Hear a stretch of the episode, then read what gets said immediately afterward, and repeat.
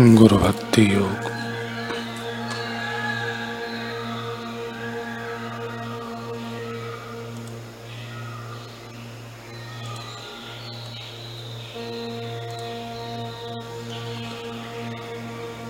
शिष्य को गुरु के समक्ष अनावश्यक एवं अयोग्य प्रलाप नहीं करना चाहिए।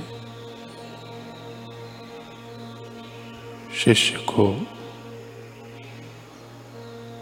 अपने गुरु के दोष नहीं देखने चाहिए।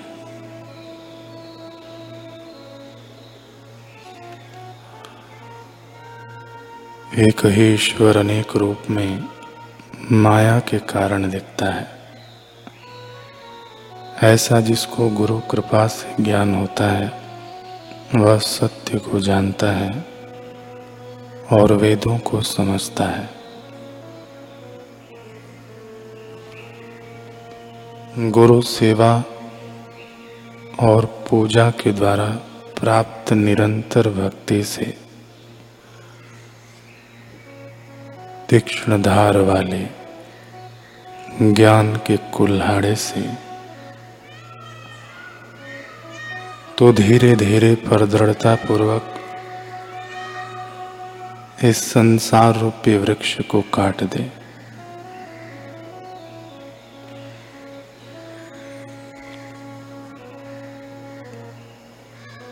गुरु जीवन नौका के कर्णधार और ईश्वर उस नौका को चलाने वाला अनुकूल पवन है।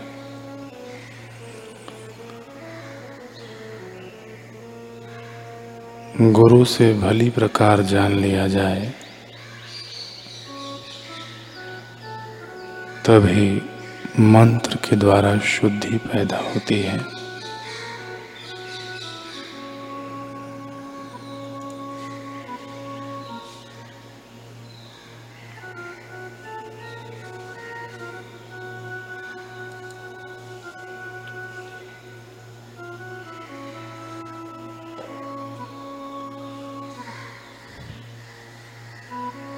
पूज्य बापू जी हमें प्रसंग बताते हुए कह रहे हैं कि एक बड़ा भारी पंडित था, वामन पंडित।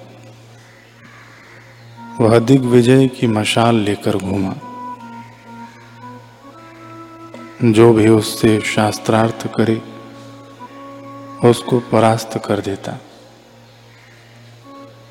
चलते चलते थकान के कारण वह एक वृक्ष के नीचे बैठे। संध्या का समय था। उस वृक्ष पर ब्रह्म राक्षस रहता था। दूसरा ब्रह्म राक्षस बैठने को आया तो पहले वाला बोला अय हट जा हट जा।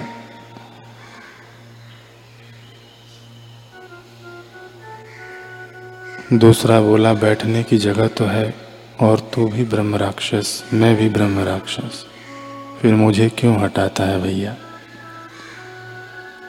उसने कहा, अरे, तेरे को पता नहीं, यह पंडित मर कर इधर आएगा।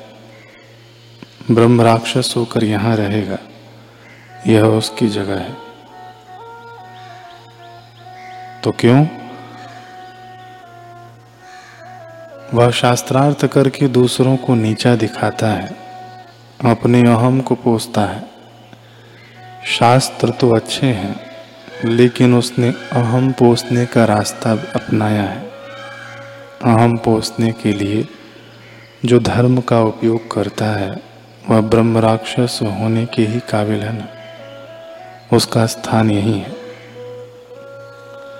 पंडित वृक्ष के नीचे संध्या कर रहा था। उसकी कुछ पुण्याई होगी, संध्या का कुछ प्रभाव होगा। इन दोनों का संवाद वामन पंडित ने सुन लिया। उसने सोचा, बाप रे, मैं इतना बड़ा भारी पंडित, मेरे नाम से सारे विद्वान कन्नी काटते हैं और मैं मरूँगा तो ब्रह्म राक्षस होऊँगा। जिसको विद्या का गर्व होता है, वही तो ब्रह्म राक्षस होता है। क्या मेरा विद्या का गर्व मुझे ब्रह्म राक्षस की योनि में ले जाएगा? इसलिए भक्ति मार्ग में मैं को झुकाने के लिए पत्थर की मूर्ति के आगे भी लेटकर प्रणाम करना होता है। इस मैं को ही मिटाने की यह व्यवस्था है। नहीं तो मूर्ति को तुम्हारे सिर झुकाने से क्या लेना है? कितनी दिव्यता है संस्कृति में। संध्या काल में सुषमना नाड़ी खुली रहती है। संध्या काल कल्याणकारी कालों में से है चार संध्या काल होते हैं। सुबह सूर्योदय नहीं हुआ हो, पर होने वाला हो, और चंद्रमा दिखाई देने बंद हुए, तब संधि काल होता है वह मंत्र सिद्धि का योग है। उस समय देवता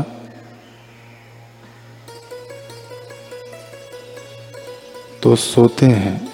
देवता माने इंद्रियों का आकर्षण सोता है और मंत्र देवता जागृत होते हैं। वह आपका शुभ संकल्प फलने की अवस्था होती है। दूसरा दोपहर बारह बजने के कुछ मिनट पहले और कुछ मिनट बाद संधि काल होता है। तीसरा सूर्य अस्ताचल को नहीं गए, लेकिन सूर्य का प्रकाश दिन जैसा नहीं रहा, कुछ लालिमा रही। सूर्य जब विदा हो रहे हों, वह संधि काल चौथा रात्रि को बारह बजे का संधि काल होता है। इन संधि कालों को चतुर्मास में जो संभाल ले और ध्यान भजन करे उसके ध्यान भजन में विशेष सफलता, बरकत आदि की संभावना है। अब उस पंडित के लिए चतुर्मास था कि कौन सा मास था, लेकिन पंडित की वह वेला धनभागी वेला थी। जिस वेला में किसी के निमित्त आदमी का अहंकार विसर्जित हो, ममता विसर्जित हो, भगवान की प्रीति जगे भगवान की शरण जाए, वह धनभागी घड़ियाँ होती हैं। वामन पंडित ने सभी विजय पत्र फाड़ दिए।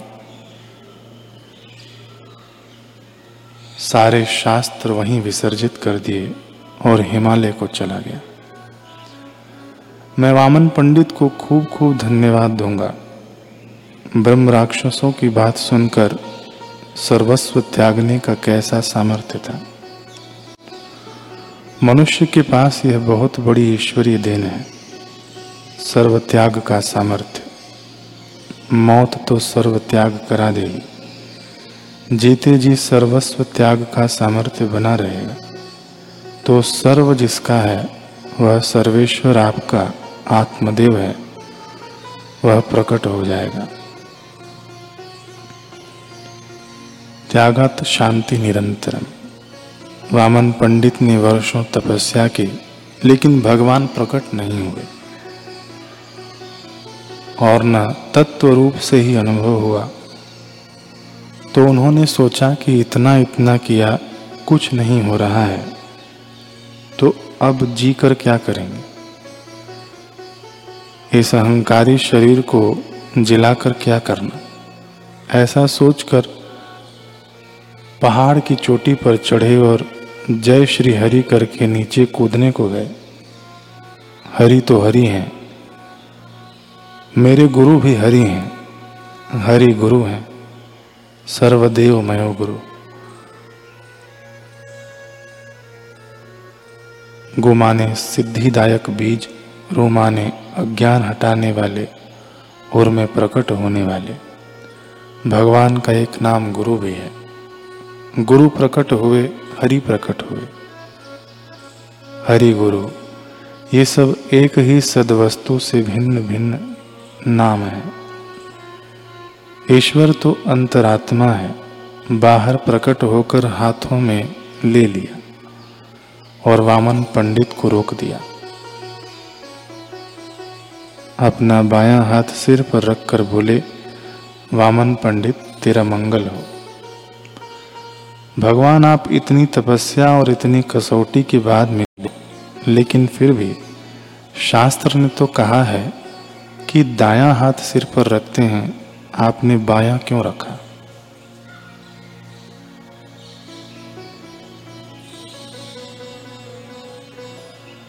अरे वामन तो इतना विद्वान होकर यह नहीं जानता कि सिर पर दायां हाथ रखना गुरु का अधिकार है, भगवान का नहीं।